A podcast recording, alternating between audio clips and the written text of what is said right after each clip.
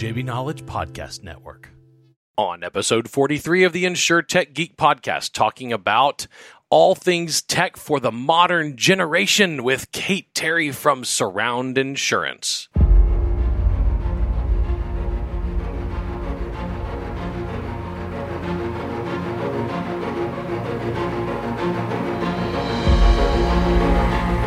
The Insure Tech Geek podcast, powered by JB Knowledge, is about technology that's transforming and disrupting the insurance world.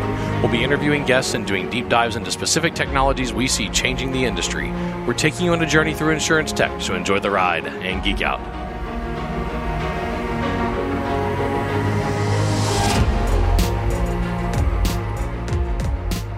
Man, oh man, oh man. Another week, another week.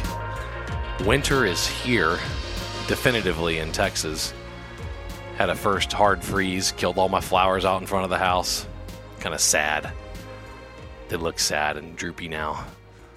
But no snow. We don't have snow and ice like you guys in Boston do. Uh, Kate, we got Kate Terry with us from Surround Insurance. Kate, uh, how's it going up there in beautiful Boston, uh, Massachusetts? Good. I'm delighted to be here, but you're right about winter. We're getting our first snowstorm tomorrow morning. Ooh, so exciting. Mm. it, it, it is exciting. You get that first dusting, and then you get the snow, and then you, the lawns are covered, and the kids make you know snow snowballs, and they make snowmen, and then and then you're like, ah, okay, I'm tired of it. Let's get back to It's it's really beautiful until the moment you pick up a snow shovel. and then you're like, oh, this again. I'm like, oh, I'm out of shape. so, Rob, you grew up in Michigan. Did you were you best friends with a snow shovel? Hated it. Hated snow. I tell people one of the reasons I'm in Texas is as early as six years old, they would send us out for recess, and kids were building igloos and forts and having snowball fights, and I would just sit out there like, when is recess over? This sucks. exactly. Some people just aren't made for it. And that's all I'll say about that, right? You just got to go south. And some people love the snow. I have friends in Michigan who, you know, cannot wait for the snow to drop because they, they break out the snowmobiles and the parkas and it's mm-hmm. officially winter sports time and hunting and all the other things that they like to do. And it, it's just funny. It's, it, it, you know, the, the world is bifurcated in so many ways and that mm-hmm. is one of them, right? I mean, like it's co you know covid has exposed some of this kate you know where you have like Yeah. people who hate having anything on their face and others who don't mind a mask people Yeah. who like people who really genuinely don't like others and have used this as an opportunity to isolate themselves and, and use covid as the ultimate introvert's excuse to never be around other people. And others who like me who li- literally like you know go go stir crazy mad when you when you can't be around others. Like it, it, it's fascinating how it's it, you know you, you pick a single issue and it'll be like a 50-50 response rate on all of them. Yeah, I think the only thing we can all agree on is that today's date is the 700th of March, pretty much. it's getting old, you know? yeah it is. It is. Can someone just come inject me with something that'll fix this so we can move on? I mean for real. I am thankful i'm in texas. I am mm-hmm. because it's warm most of the year here. Even in the winter, it's warm. And so you're not trapped indoors breathing other people's air particles, you know? Mm. And I'll be honest, I've always been a bit of a I'm an extra I'm an I'm a germaphobe extrovert. Wrap your brain around that one. I've always been a bit of a germaphobe. So I've always loved the ma- the Howie Mandel fist bump. I mean, who knew that Howie Mandel was a visionary? But he was.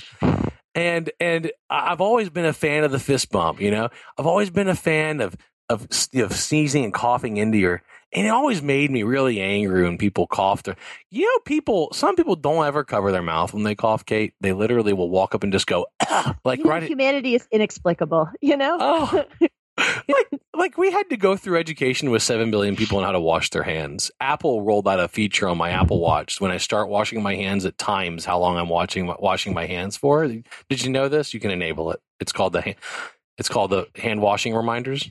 It's a new feature. Do I want to enable that though? Like, does it helpful or does it does it kind of disturb you? You know how how your hand washing technique technique is off. I found it helpful in the beginning, and now it, now it pisses me off. And it's uh, because I'm like, stop telling me how to wash my hands. They're like fine. modern life, everything's dinging at you all the time. I right? know. There's always a notification. Oh yeah, well, I, I I'll be honest. I did not enable the uh, exposure notifications in iPhone. Mm. I didn't. I because I think it's going to be so severely misused that Yeah. I'm like, there's no way. CDC just lowered their guidance to seven to 10 Yep. days because mm-hmm. people don't want to quarantine for 14 days. Turns out it was overkill anyway uh, because seven to 10 is all you needed. And so people were literally not quarantining because it was too long. And so now they're hoping that it's seven to 10 days. It's a, it's funny. I tell people, don't, don't call me a Republican or a Democrat. Just call me a capitalist. I'm a capitalist. I am. I'm just an, I'm just an unashamed, ardent, militant capitalist, you know? and uh, you know but but in in cases like these there's a it, it's been it's been a, it's been a sporadic weird uh, weird few weeks but i'm i'm i'm grateful christmas is coming because i think 21's gonna gonna actually and was a lot of high points for 2020 to me kate we're gonna we're gonna deep dive on some fun stuff with you and we're gonna geek Yeah. out for a little bit. Before we do i want to remind all of our listeners that you can subscribe to our podcast by texting geek out to 66866 uh, that's geek out g-e-e-k geek like me the nerd. Geek out to 66866 and then they'll subscribe you. To we do a little email newsletter with the show notes and the links we talk about and the interviews and hope you you all have enjoyed it we've we've passed we've passed several thousand listens now so we've actually we've we have, we have a lot of people listening now it's been really fun to grow the listener base here and interact with you out there in, in listener land and uh, so we hope that all of you have enjoyed listening to this uh, this year and I've, I, I wanted to say it's the first show past Thanksgiving, and Rob and I each took one by ourselves before Thanksgiving. So I haven't got to say this, but I'm saying I'm thankful for Rob. Rob has volunteered to be my co-host in this venture, and I have thoroughly enjoyed getting to know you, Rob. And I just wanted to thank you on the air for doing this with me. You're very kind, James. Yeah, likewise. I've had a, a blast doing it. I appreciate the, the invite to bring me on board way back in whatever it was, episode 13 or Yep. 14. I don't remember the exact first one. And Yep. um, you're right. Yeah, we've missed each other the last two episodes. So it's actually great to be back together again. Yeah, so we've got a few. So we're gonna do uh, a few, and then we're gonna take off for Christmas and New Year's, and then we'll be back in 2021. I want to point out that that the Roaring Twenties came right off the heels of a pandemic. And I want to remind everybody of that. People are like, if this ever, I heard that today. Someone said to me, if this goes away, I'm like, it's going away. I, I okay. First off, the influenza pandemic was way, way worse than this. If you think, if y'all think this is bad in listener land, my great grandfather died in the influenza epidemic in 1919. Left my left my grandmother without a father for the rest of her life, and she wrote about it to me. And I went back and reviewed the the writings. Thank, thankfully, my grandmother wrote me some notes before she passed away about her childhood and her dad. That was far far worse. Uh, you're talking about a fatality rate that was literally like several times higher than this one. I mean, it was really bad. It, it, it impacted kids and adults. It was just yeah, and it ended in like a year and a half. So I just I just want to I just want to remind people that these uh, like all things in the planet, good and bad. Unfortunately, good things come to an end. So do bad ones. That, that is a positive. So just stay focused on that. We are going to talk about something really interesting today. And in our pre-show conversation, I was getting to know the enigma that is Kate Terry. So so mysterious. I, I love it. know she is mysterious. Okay, so this is uh, as they would say in Boston. She's wicked smart, and uh, she probably parks a car in the yard. And she did some studying back in the day at Harvard Yard because she went to Harvard, got a BA in history, and get this Celtic studies. It was the well, the medieval Welsh that I studied that led me to my successful insurance career. I believe that actually. So, Kate, I have a really interesting Celtic studies story. You do. Literally, nobody has ever said that to me before. I was going to say, I bet you've never heard that ever. By the way, she got an MBA at Harvard too. So we're just gonna we're gonna we're just gonna throw that in there. It's like, oh yeah, by the way, she went to one of the hardest MBA schools to get into. Uh, The second time was remedial. the know? second, yeah. So she went to she went to Harvard for MBA. Went to Harvard for undergrad. So Celts, I love history. I love history. And Rob has had to listen to me multiple times, unfortunately, pontificate about the history of insurance because, you know, it started with bottomry contracts and the Babylonians really invented Yep. insurance. And, you know, it started with loans and finance agreements, which is why you say that like you can kind of you can kind of confuse fintech and insurtech because banking and insurance have always been like this because the first insurance mm-hmm. contracts were forgivable loans, right? So Yep.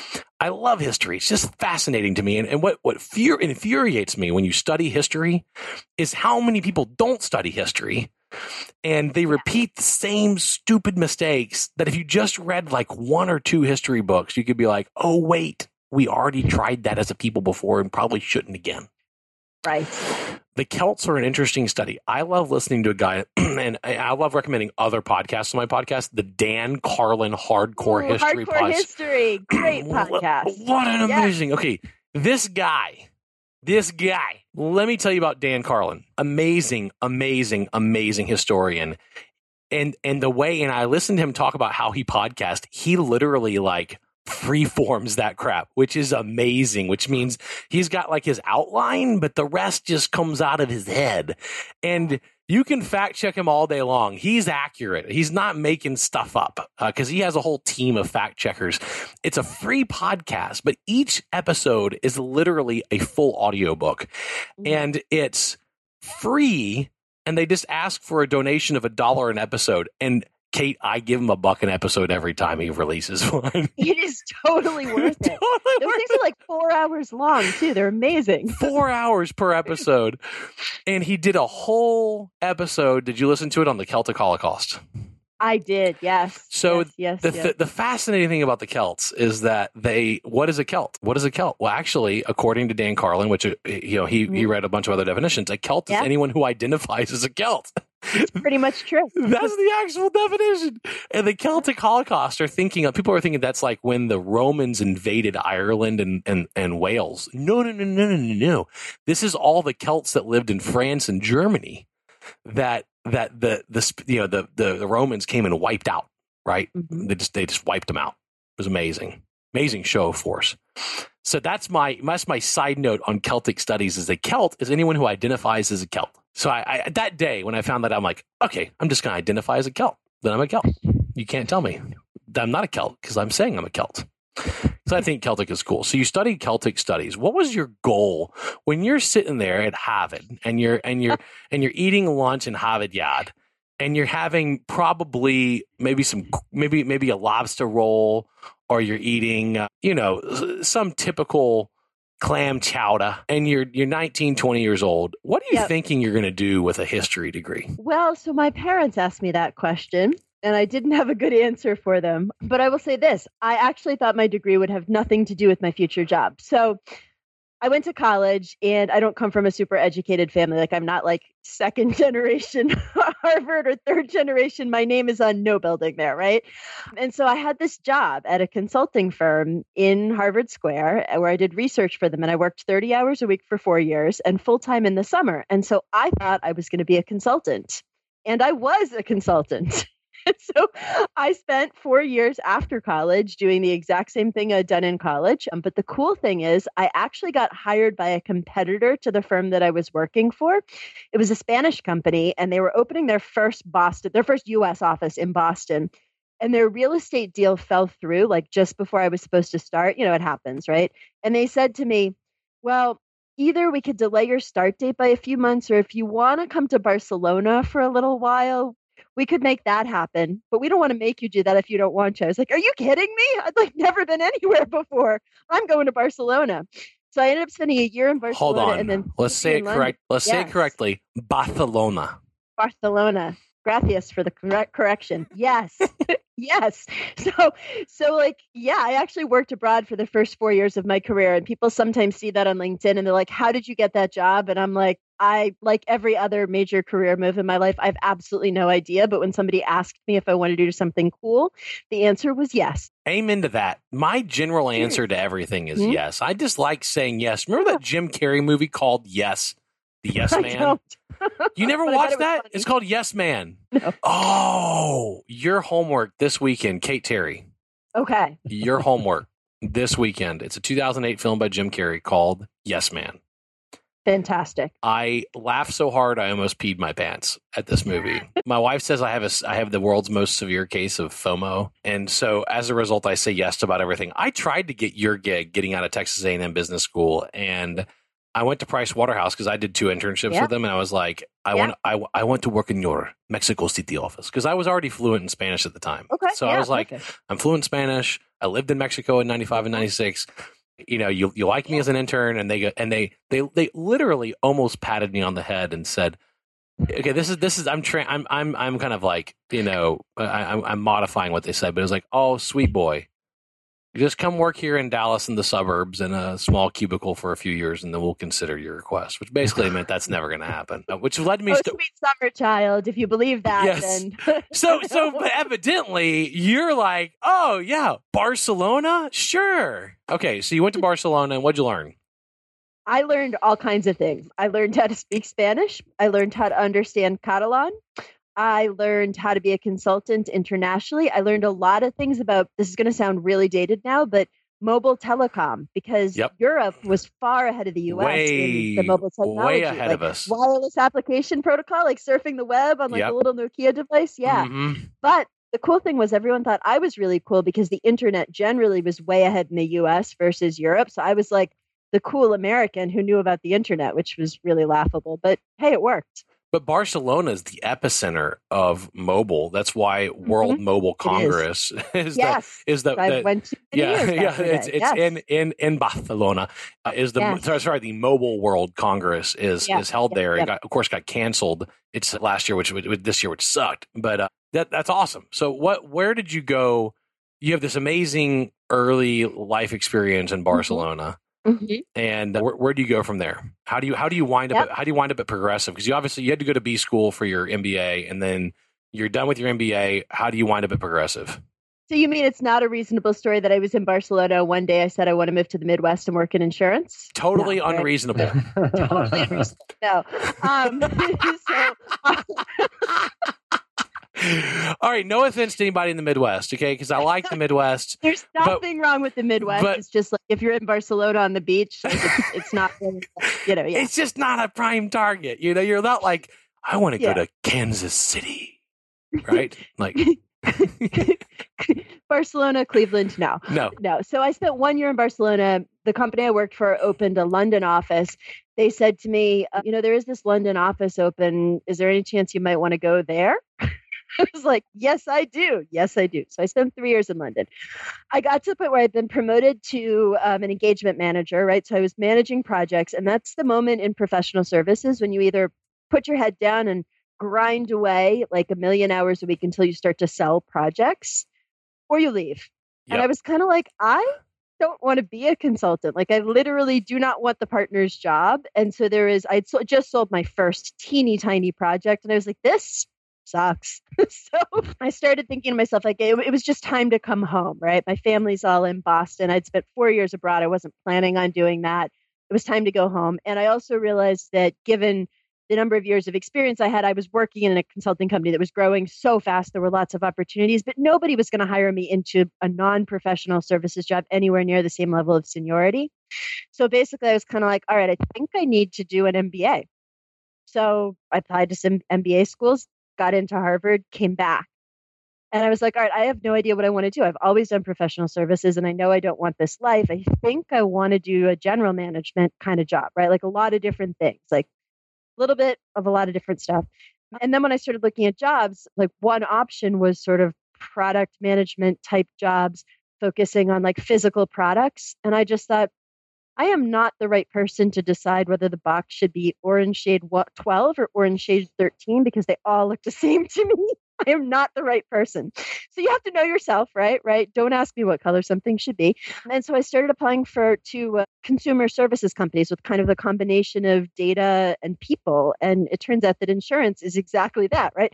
Lots of data and taking care of people in their moment of need. And so I interviewed with Progressive. All right, so now I'm going to tell you the embarrassing story, which is that I'd never owned a car before and I had not lived in the US as an adult. And I grew up in Massachusetts and Progressive didn't write in Massachusetts at the time. So I wasn't actually clear when I walked into the interview that Progressive was an insurance company. Um, Do you think it was have- like re- related to Progresso soup? You're like progressive, Yeah. Progresso. didn't even apply. There there was this thing where like you had to apply for interviews, and then if there was a cancellation, then you could just sign up like on the door, basically. And I was like in an off-campus location that was really annoying, and I already had a suit on, and it was so uncomfortable, right? And so I was kind of like, oh, well, I just finished my interview, and next door there are slots with this, like, is that the soup? I don't think I like soup, but maybe I'll talk to them. And literally, Ron Davies, who you may may or may not have run into, talked me into insurance. So it, I blame him. It's totally because I thought they were making soup. insurance is better than soup. I'm Yes. sticking with that story. That's how I ended up in insurance. Nice. And so, what did you learn? You were a product manager at Progressive, then you were a product manager at Plymouth Rock Assurance, Yep. and then you spent six years at Liberty as a director of state operations, SVP of commercial markets, SVP of commercial insurance. Over that time, and, and that was that was a period of 13 years. So you had 13 Yep. years to really soak it in, right? What did you learn about the great things about insurance, and where were the big pain points that led you to wanting to start your own? Yeah. Yeah, so we were talking about Louisiana before uh, before we started the show, right? And various visits we've all made to Louisiana. And I have to tell you that Louisiana is the reason I stayed in insurance. So I started at Progressive down in the Southeast in their Richmond, Virginia office in July of 2005. And we probably all remember, if we're old enough, that Hurricane Katrina happened in August of 2005, right? Yep. Louisiana was part of our region. I didn't have responsibility for Louisiana at that time, but I was soon to inherit it. What happened was utter devastation for people who aren't familiar, like just utter devastation, like people's lives absolutely destroyed. A lot of people didn't evacuate because there'd been a lot of storm warnings, and they weren't sure and whatever else, and like everything they owned just gone, right? And Progressive made some decisions really quickly and ahead of the regulators and ahead of the rest of the industry, where they decided to do things like Glenn Renwick, who was the CEO at the time, decided to crush every car that had been touched by the floodwaters because of the potential for biological contamination, regardless of whether it was repairable or not. We were writing checks to people who were standing there with like a plastic grocery bag, like and bare feet in tears in the dust because they had no idea where their pets were. They were separated from their family. They had nowhere to go. They had nothing, and they couldn't even locate their car. And we were writing them checks. Yeah. The Progressive's claims response team got kicked out of the, ho- the ho- hotel they were in by FEMA, which hadn't made the plans that Progressive did. Right? Wow. Like there was just like so much rightness in that, and taking care of people the right way in their moment of need in a way that also is profitable and good for employees and shareholders and everybody else too. Like there was just so much goodness in that. I was like, this is where I want to be, right? Yeah. So that was really inspiring really early in my insurance career.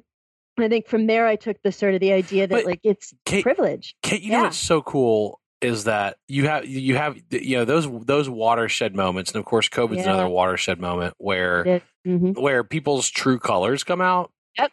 Yep. You know, and you're you're saying you know that this is when you actually prove your mettle. Like, are you are are you for real or not? Like, are you Mm-hmm. Yeah. are you gonna are you gonna do the right thing or not? And and of course, you know, there's there's there's a lot of movies out there about insurance companies not doing the right thing Sure. right? Mhm. And unfortunately, there's not a lot of movies about them doing the right thing because they just don't make for good movies. Like, Yeah. oh, wait, you mean the CEO stood up and did the right thing and took care of everybody and they were all housed the next day? Well, there's no drama in that because it's literally No. just no, he just did the right thing, right? And Yeah. and and that's and and uh, yeah, it it it certainly shows the social need for insurance. does. Yeah. Well, and it's like the people who are on the front line. Like, I'm not saying that there are no bad people in insurance. Of course, there are. It's a giant industry, right? There are Yeah. bad people on occasion everywhere. But, like, you know, like your teenage son gets in an accident late at night and is afraid to call you and calls the insurance company because he's got the insurance card. The first question that person who picks up the phone is going to ask are, is, Are you okay? Right? And they're going to send an ambulance if need be, or they're going to tell him what to do next. Like in that moment, that's that's what they're going to do, right? Yeah. You get in an accident, you're at home, the claims adjuster comes out to look at the car. They're kneeling in like the snow in the driveway, like looking at like the front quarter panel or whatever. They're doing the best they can to make sure that they're being as fair as possible and that you're going to be put back together the way, you know, the way you should be, right? Like Yep. but yeah, you're right. Those stories they don't make good television, do they? But that's the reality of most of our industry, the vast majority, right? Yeah, that's awesome. Yeah. So, what did you learn? Uh, where were the pain points over this 13 years of three different major insurance companies that led you to want to start your own your own? You know what what, what we've been calling this show Yeah. di- digital MGA. Yeah. Oh, I like that. A few things. I think one is just the rigidity of the the IT infrastructure, right? The ecosystems are so complex and so old that it's really, really hard to innovate, right? So that's one. The second is the rigidity of our culture. And this is something we've done to ourselves as insurance people, right? Like you get trained in this narrow little silo, and typically you stay in that for your whole career. I mean, I spent the first six years of my career in personal lines and then moved over to commercial lines. And it was like a completely different business. I was like, but but wait, but most of the cars are still Toyota Camrys, you know, like, but it's it was completely different, and it was an unusual move to have made, right? So I think that's the second. Like we can't we can't see when we have these highly matrix organizations and we work in these silos, and doing something different would mean stepping in someone else's silo, right? And then the third piece is just, you know, we were talking about this a little bit before as well. A lot of insurance products are built on very old court cases, right? And so you end up with these situations where the products match the court cases of kind of yesteryear and they don't match people's lifestyles. And so there are giant segments of the market that we just miss entirely because of this agedness and rigidity, right? Like inland marine. Did somebody make that up for like a reason that makes any sense? No, no, it came out of a court case, right? Like we need something that's not ocean marine. What are we going to call it? Inland marine, right? I mean, like normal people don't talk like that, right? Yeah, exactly. Rob? Yeah, Kate. So amazing background. Thank you so much for for sharing your biography with us, yeah. and it's so great to, to have you on. So uh, before we learn more about Surround, which I'm excited to, to talk to you about, I'm kind of curious to get your thoughts on the pros and cons of working in in corporate insurance. I know you have your CPCU designation, which I have as yeah. well. So it's kind of the stamp of a, a true insurance nerd, right? And, and, what would you say to to anyone out there uh, listening who's thinking about making the leap? And I, I want to tease. Uh, we are going to get to the news section later, and you had a great article on LinkedIn, so I'll, I'll talk more about it that came out uh, this week. And and just anyway, yeah, I think this is something that's very very timely. Obviously, with COVID, with 2020, mm-hmm. you know, we've got recession, we've got layoffs, the economy's been coming back, but now the numbers are spiking up. And so I know it's been a tumultuous year and people, you know, are in, in different phases. Either they may have lost their job or they're yeah. afraid they're going to lose their job or they're kind of thinking, you know, this isn't a time I feel like I should be changing jobs, but at the same time, like maybe, you know, I can't wait right indefinitely. Yeah. So just would love to get your thoughts on that. Yeah, these are these are really really tough times for a lot of people, right? And so, all joking aside, like that's something we got to figure out how to how to handle, right, as a as a society. But yeah, so I'm going to start by saying I don't think that there are entrepreneurial people and corporate people. there does seem to be this mythology that never the twain do meet. I mean, that just doesn't make any sense. That is that is not a growth mindset, as I would tell my daughter, right? They do take very very different skill sets, though, right? And I'm also going to start up by saying that, frankly, being an entrepreneur is kind of a privilege, right? Like with my massive student loans coming out of my undergrad, this would not have worked for me then, but it does now, right? So acknowledging all of that. You know, a lot of corporate life is about going along to get along, fitting in, figuring out how the system works, and then supporting that system and working within it. Or if you're breaking it, you need to understand it well enough to break it in ways that you can accomplish your objectives, right? And that is a skill, right? Like, I mean, some of the greatest things in human civilization have come about because we have been able to coordinate large numbers of people working together on a single project. And that's what a corporation is. So there's nothing wrong with it. I'm not critical of, of corporate life, generally speaking. You do end up with a lot of slow stuff and old stuff in politics that are a result of all of these people, right? But those are real skills on the entrepreneurial side on the other hand you know you're you're kind of you eat what you kill right so you need to ship you need to turn things out you need to have a lot of different kinds of skills. You need to be willing to do things that you don't know how to do very well. You need to do the grinding elements of you know making sure that everybody has health insurance or like buying your own small business insurance is like the most complicated thing on the planet and, I, and i'm a licensed insurance producer right?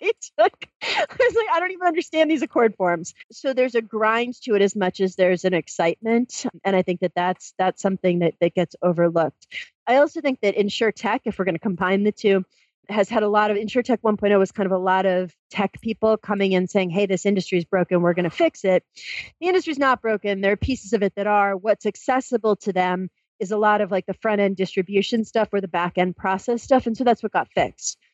And then I think now you've got this like wave 2.0 of insurance people who are kind of like, wait, we see ways to change the, the industry as well. And hopefully we get this melding of like the best of technical expertise and the best of insurance expertise and we build something new together, right? I love it. No, that's a fantastic answer. And and you know, I've met more and more people over the past two, three years like yourself, Kate, that that have their roots in insurance, right? And yeah. I think you're absolutely right. Like, you know, I talk a story in in my book about meeting somebody from Silicon Valley for the first time in 2015 at a at a CPCU annual meeting in Indianapolis, and it was like, oh, why are you here? Like, Yeah. you know, a non-insurance nerd. And it's like, yeah, I'm going to learn everything there is to know about your industry in Yeah. four days, and then I'm going to go Yeah. back and put you all out of a job. Well, like, okay, you know, and though, there's there's a hubris to that. that- So we've been very lucky. Our investors are people who know insurance, or they're where their funds, their funds that invest specifically in the insure tech space.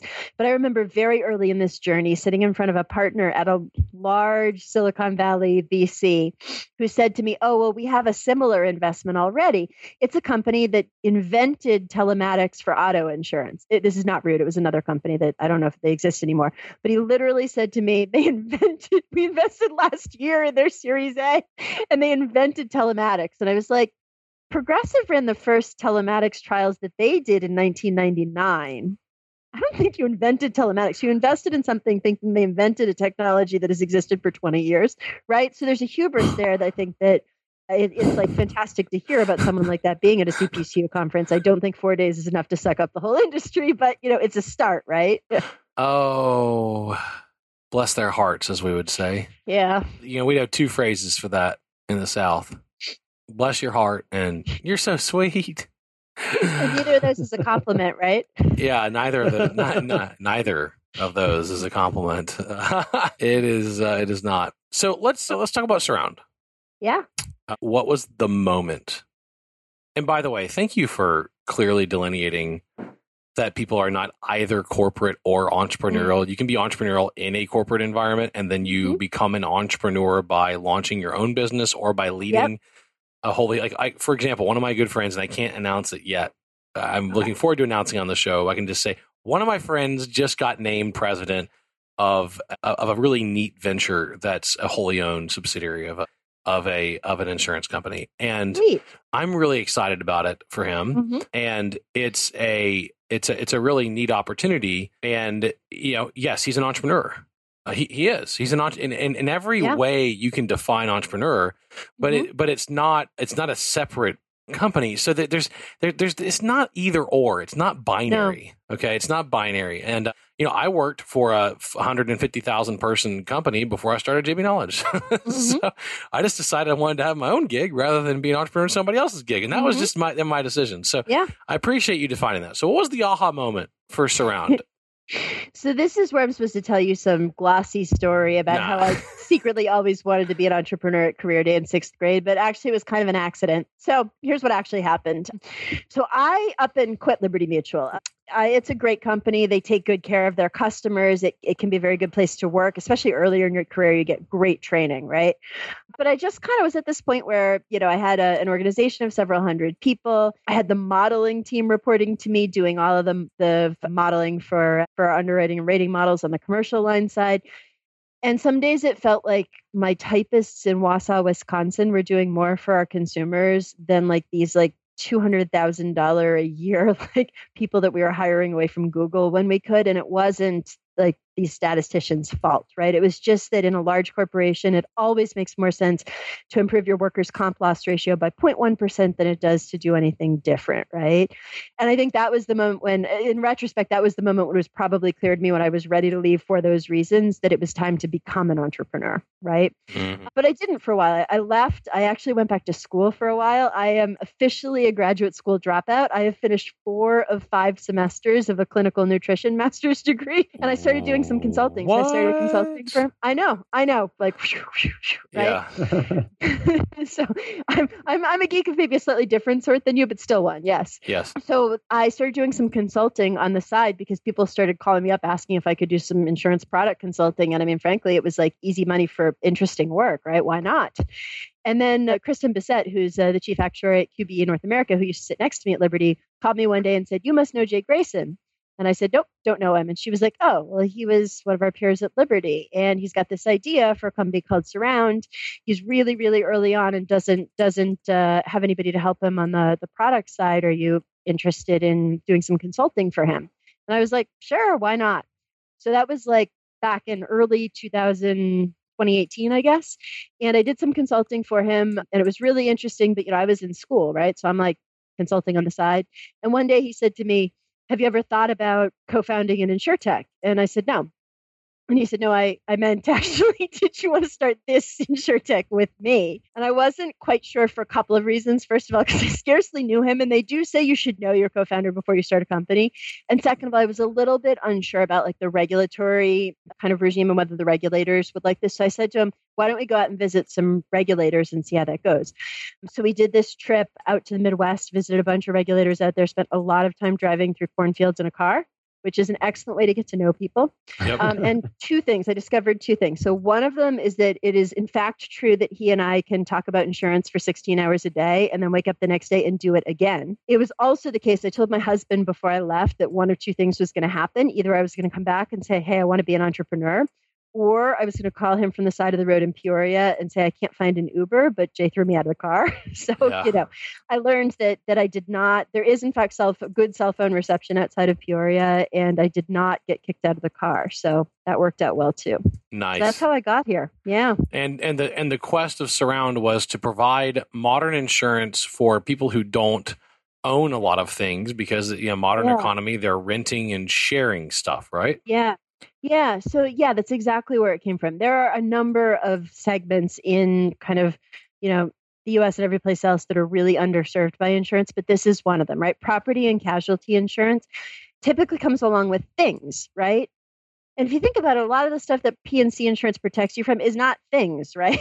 like if you get in a car accident, it's your liability. That's not a thing, right? It's it's it's your responsibility, your legal responsibility at least. But the reason that that design worked was because traditional lifestyles used to be more tethered to those things. So like you'd graduate from high school or from college, you'd finish your military service, and you would buy a car, and you'd be 18 or 22 or 23, and you would go to your parents' insurance agent or you know where there were direct direct response insurance companies, you would buy your first car, your first car insurance policy, and with that, you would get that liability coverage for the most likely thing to happen to a young person, which is to get into a car accident and cause some damage or injure somebody, right? And then a couple of years later, you might get married, you buy a condo or a house, you get your homeowner's insurance, and with that would come worldwide liability protection if you happen to do anything and your stuff would be covered then too because you're starting to accumulate stuff then you have a child and you get life insurance like it's this whole thing. And as long as your life is exactly traditional then these products work really great for you right? And so we've got these giant insurance ecosystems of technology that are built around serving up exactly those products so then what happens when young people start delaying the purchases of cars and rings and homes and everything else, right? There is no product for them and yet they're exposed to more risk than ever before, right? Our social safety net is not what it was. The job market is not what it was for for people 20 years ago. The uh, their student loans are sky high and they worry, right? Like we we interviewed hundreds and hundreds of consumers and we ran into people doing things like buying term life insurance because they had private student loans that their parents had co-signed for and they were concerned that if they died that their parents would get stuck with those loans. So they bought term life insurance for that purpose. Like that just shows you that's not what term life insurance is for right? That just shows you that there's sort of like products that are out there that people are trying to twist around to to work for them and they just don't so that's what we're doing. Our first set of products is aimed at this like young modern professional living in the city. They drive rented, borrowed, car shared cars for personal use. They rent an apartment. They might have a side gig as well. We have a super simple, easy three minute to quote policy, $60 a month, launching here in Massachusetts any day as soon as we get our regulatory approval. Wow, that's awesome. So it's going to cover renter's insurance. It's going to cover when you're renting a car, like you know, go cars, that kind of stuff. Mm-hmm. Yep, zip, Avis, zip, Hertz, Zip, Zip car, car, any of them. Yep. So mm-hmm. it covers renting things. It covers renting bikes. So if you like mm-hmm. bike share programs, if you get into accidents, t- turns out you have liability if you hit yep. somebody when you're on a bike. Did you know that, y'all? If you if you're if you're on, a, so I the, the the most dangerous time I ever had on a bike share program. At the time I was in London a couple of years ago speaking at a conference, and I love riding bikes like a lot, yeah. a lot, a lot, a lot. And so I, I, I took it. Well, they they call it they jokingly called it Boris bikes because of the mayor of London came up with the program. yeah. yeah, you know, but it was it was the city bike share program sponsored by Santander Bank or whatever. Yeah. And so I got on the bike and I'm riding around and uh, I almost got in two accidents within the first hour because I looked the wrong way. You know, you know, traffic's coming from the left. You know, oh, in the United scary. States and in the UK, it's coming from the right. mm-hmm. and uh, and so I looked the wrong way, and I mean, it was it was scary. But you know, it turns out if I hit somebody, I actually have a liability there, and I can't think of an insurance policy that covers my activity during that bike rental. That's what you're talking about, right? Mhm. Yeah. So you're cover you're covering things that a modern millennial, Gen Z or Zennial is going to is going to need if they're not going to own all the things. Yeah. E- even if you do own policies, not all of them have an umbrella that covers an activity like that, right? Yeah, yeah. So what this is is it's a bunch of monoline policies that we're sticking together. So if you want to get into the guts of what we've built, what we've actually built is a system that allows us to take bits and bytes of insurance and to recombine them so that they feel like one policy. Like we're not hiding from consumers that there are multiple documents, we're just putting them all together, right? But it allows us to personalize, right? So initially this Model T is pretty static, but very quickly we can swap in and out either products that we create as as the MGA, right, or partners redistributed products into our bundle. So like accident health products might be a good example of the kinds of things that we would redistribute. Awesome. All right, Mhm. Rob. Okay, yeah. So tell me a little bit more. I I, I love you know when I kind of visit visit Surround's website, right? I, I I feel like you guys are trying to make coverage fun. Maybe that's uh, too strong a word on it on there, but you have tools on there like Yeah. the Surround Simulator, right? Where Yep, it's like, yep, hey, here's yep. some things that you could face, right? And and making people think about the exposure part of it, not just Yeah. well, I was told I need X, Y, Z. You also have um, what you call a starter pack, which is kind of Yep. exactly what you described, Yep. right? These monoline policies. So I think you've told us a little bit more about how you're different from traditional insurance, but maybe you can just go a little deeper. I'm interested, you know, are you connecting with your partners via API? What is your distribution channel? It looks like Yeah. you, you sell direct on your website, but you also have a tie-in with agents and brokers. So yeah, how are you finding these consumers and then how are you supplying them with the products Yeah. you need?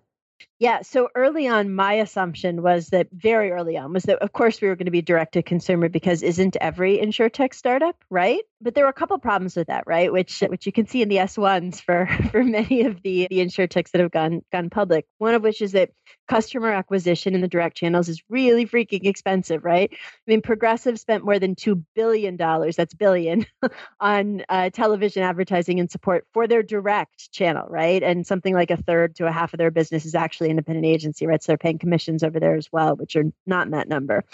So to be competitive, especially in a world where there's so much noise with Google AdWords and Facebook and all of the rest, it just the economics just don't make any sense, especially when you're talking about relatively lower average written premium policies, right? These are not $10,000 business policies or anything. And so we ended up having some conversations with independent agents pretty early on. And independent agents still have about half the market in the US for property and casualty, about $350 billion. They have about 40% of the personal lines market.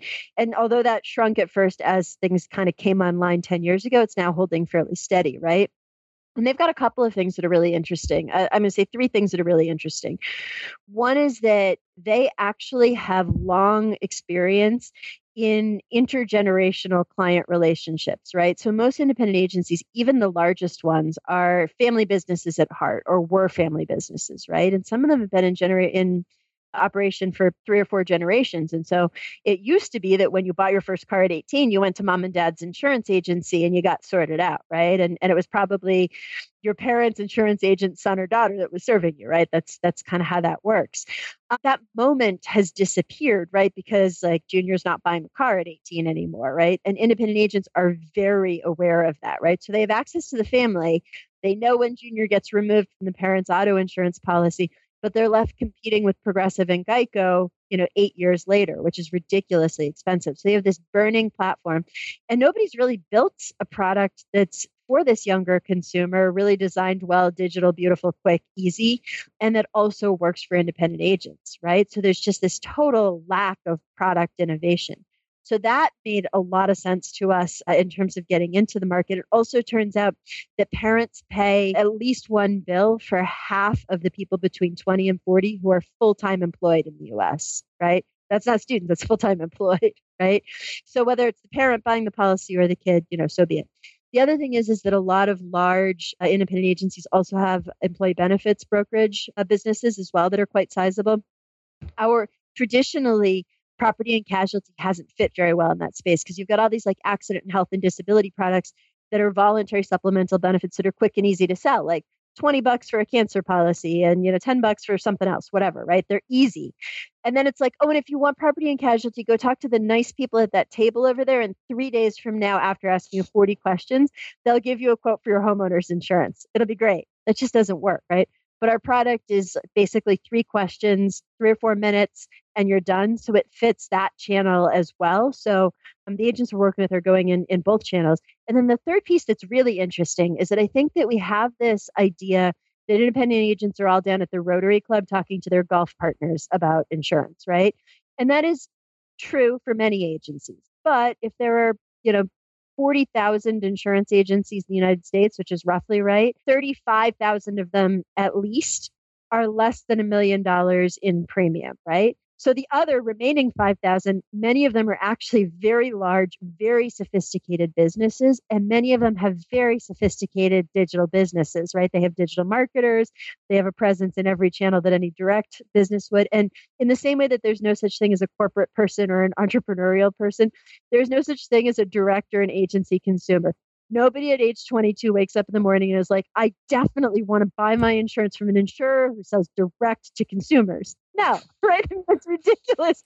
If you ask random people in the street who their insurance company is, like six of them will give you the name of an agency, and like the remaining four, like half of them will give you the name of some insurance company they're actually not insured with because this is not top of mind or something that people. Okay, Kate, I, it, it crack, yeah. cracks me up on my pilot. I'm a I'm a pilot Mm-hmm. on my on my aviation forums, my pilot buddies will be like, "Does anybody know another insurance company? I hate all the quotes I'm getting." And they'll and then they'll give them they'll give him the names of eight other brokers, and I'll and I'll right. and I just reply back and I'll say, "There's only nine markets. They're all shopping all nine. You're wasting your time." And, and I just exactly. and I just exactly. I'm like. Exactly, like right? I, I, I, I, do this like because it, it, keeps coming up. It's I guarantee you once to twice a week because the the aviation market got really hard this year, and and it's just been a tough year to buy insurance and aviation, and so they, they I, I, just reply back and I'm like, you're literally wasting your time, and, and I do yeah. it every time. I'm like, stop asking this question, stop asking you, delete your account because like you you don't understand how insurance works. You're right. you, you're you're gonna you're gonna get frozen out anyway by all these guys because they're gonna say I've already quoted that guy. I mean, right. it's it's you know it, it's it's it's challenging. Um, it is, and yeah, it's totally true. And if you look at most of the products, the insurance products that do sell really well online without any help, two things happen. Either they're very, very simple products, like a travel product that you buy to cover a specific trip, right? Or what you don't see is the massive call centers that those direct to consumer companies have, right? Because people have questions. They want somebody to talk to, you know, after they get through the digital part of the process. If they have a question, they want to pick up the phone, right? They don't want to ask like a web chat, right? So you need to kind of have both. You need to serve them digitally, but then that that human voice for complicated purchases like insurance is really important. And so that's the role we see for agents. We're giving them the digital tools they need to bring these customers in and to get them through the quote really quickly and to give them the product they need. But the agent is there to talk at the moment that somebody has a question, right? Awesome. Well, this has been a really, really fun conversation. I, I've thoroughly enjoyed talking about uh, where y'all are going and certainly around the the reality of insurance that going direct to consumer and and and doing it without twenty billion dollars or two billion dollars or one billion dollars or two hundred million dollars, yeah. it it sounds so wonderful, but you know, brutal card hold reality mm-hmm. locks in play, and that is sometimes, in fact, almost all times, you have to have people there to talk to other people. And uh, there's a lot of ways you can streamline the underwriting process and mm-hmm. the claims process. There's a lot of ways to cut down on the incredible amount of waste there is in policy and claims. But the reality is that customer acquisition costs has eaten many business models alive because getting them to just to come to your website is a big deal if yep. you're if you're not going to play ball with the existing distribution channels that exist in the market and that is uh, that is the name of the game. So you have an interesting news story, Rob, and I think it's by someone who's here. So what what you got this week? Yeah, I already kind of teased this, but uh, Kate had a, a, wonderful article on LinkedIn this week uh, titled Corporate to Co founder The Insurance to Insure Tech Jump After a Layoff. So we'll include that link in the show notes. And I just want to thank you, Kate, for writing this article. I'm kind of curious, maybe your inspiration. It's well worth a read, even if you're not in this position. It, it's, it's very thoughtful, but it's also funny. So, Kate, you know, your personality that people have got to know on this podcast also comes out in your writing. So, would love you maybe just to, to comment like what caused you to to, yeah. to to write this and what kind of response have you gotten this week? Yeah, yeah. So I get a lot of calls because I made that corporate, not after layoff, but I made that corporate to to ensure entrepreneurship transition. And so uh, there have been some more layoffs announced recently, and so I've been getting a lot of calls from people I've either worked with or know asking about the transition. And just what I find is that people ask really practical questions that, frankly, you could probably search online, like you know, what are the early insurtech startups in my area? What are the later stage ones? But what they miss is that what I think is really hard about entrepreneurship is that you need to be somebody different, right? You need to grow into a different kind of role. And figuring out if you're actually going to enjoy that is hard if you don't understand how the role is different from corporate life. So I think that was that was what inspired me and yeah, I've gotten a lot of reads and a lot of comments and a lot of calls. It was funny, you know, the articles that I've angsted over that are technical insurance stuff, not so much, but but this I just think there there's so much change going on for people. I think entrepreneurship is a thing that people are thinking about. And so yeah, I've had a lot of people reach out. That's awesome to hear. Yeah, so definitely connect with Kate on LinkedIn if you haven't. She's also a great uh, Twitter follow as well. And yeah, she's uh, delivering good content and on top of all the other things. Thank you. it's around and, and it actually struck a, a nerve. It, not that you knew this timing, Kate, but I actually have a buddy of mine that has been a tech founder for a couple of years. Mm, He's been trying mm-hmm. to sell technology into the marketplace to carriers yeah. uh, with you know pretty limited success, to be honest with you. Yeah. And uh, he's been talking with VC funders. Mm-hmm and uh, I think he was trying to bootstrap originally and kind of did like yeah. a convertible note, things like that. Mm-hmm. But now he's been talking with funders, and and they said, "Have you thought about an MGA model?" So it's kind of funny that we've been talking about your MGA this week, and so he was asking me about that and yeah. what I thought about it and whether I might want to come on board. And I was yep. like, "Well, you know, two years ago I would have never said you know yes," but I was like, now I'm a little bit more open to think about. Yeah. So I didn't say yes. Yeah. I'll keep everyone posted whether that works out. But so it was just kind of, I guess, very very timely that I came across this this article this week. So That's funny. And then James, the other thing that I had, you know, we talked about funding, right? We talked about early stage and late stage. So in late stage news, Hippo took in another three hundred and fifty million dollars. Because um, why not?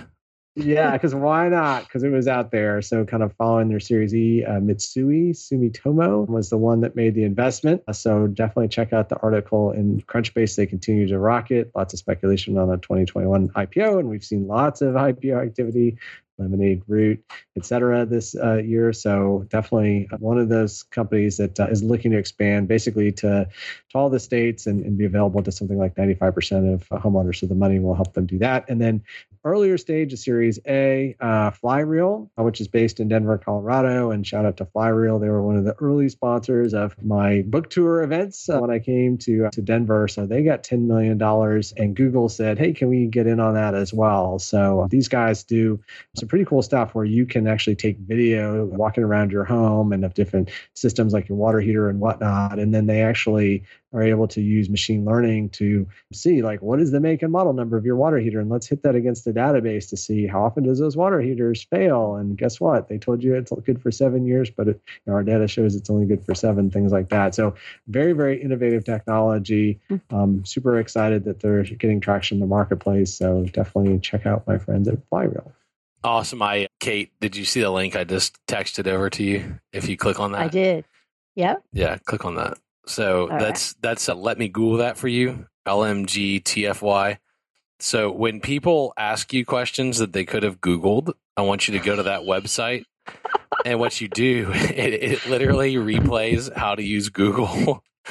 and and then it puts the query in for them and then shows them shows them how they could have filled out that query instead of asking you the question that you're just going to google. Because i have a you know, I have a I have a smart aleck buried deep inside. This is one of my favorite things to do when people ask me questions they could have just Googled. Yeah. So uh, there you go. Let me Google that for you. There's a, that's the fun way to prank your friends when they ask you silly questions that they could have Googled. Well, um, I'm going to use it for my 19 year old as well, James. yes. We had to sit down and had this conversation with her last week to say, honey, yes, we are your mom and dad. You are a child, but you are 19 now, and you're asking a bunch of questions that we don't know any more than you do. Like how do I get a bus pass and go around? I'm like, I haven't taken a bus in 20 years in San Antonio. I don't know. I gave you the website, viainfo.net. Check it out. Right? Yeah. You look it up. Yeah.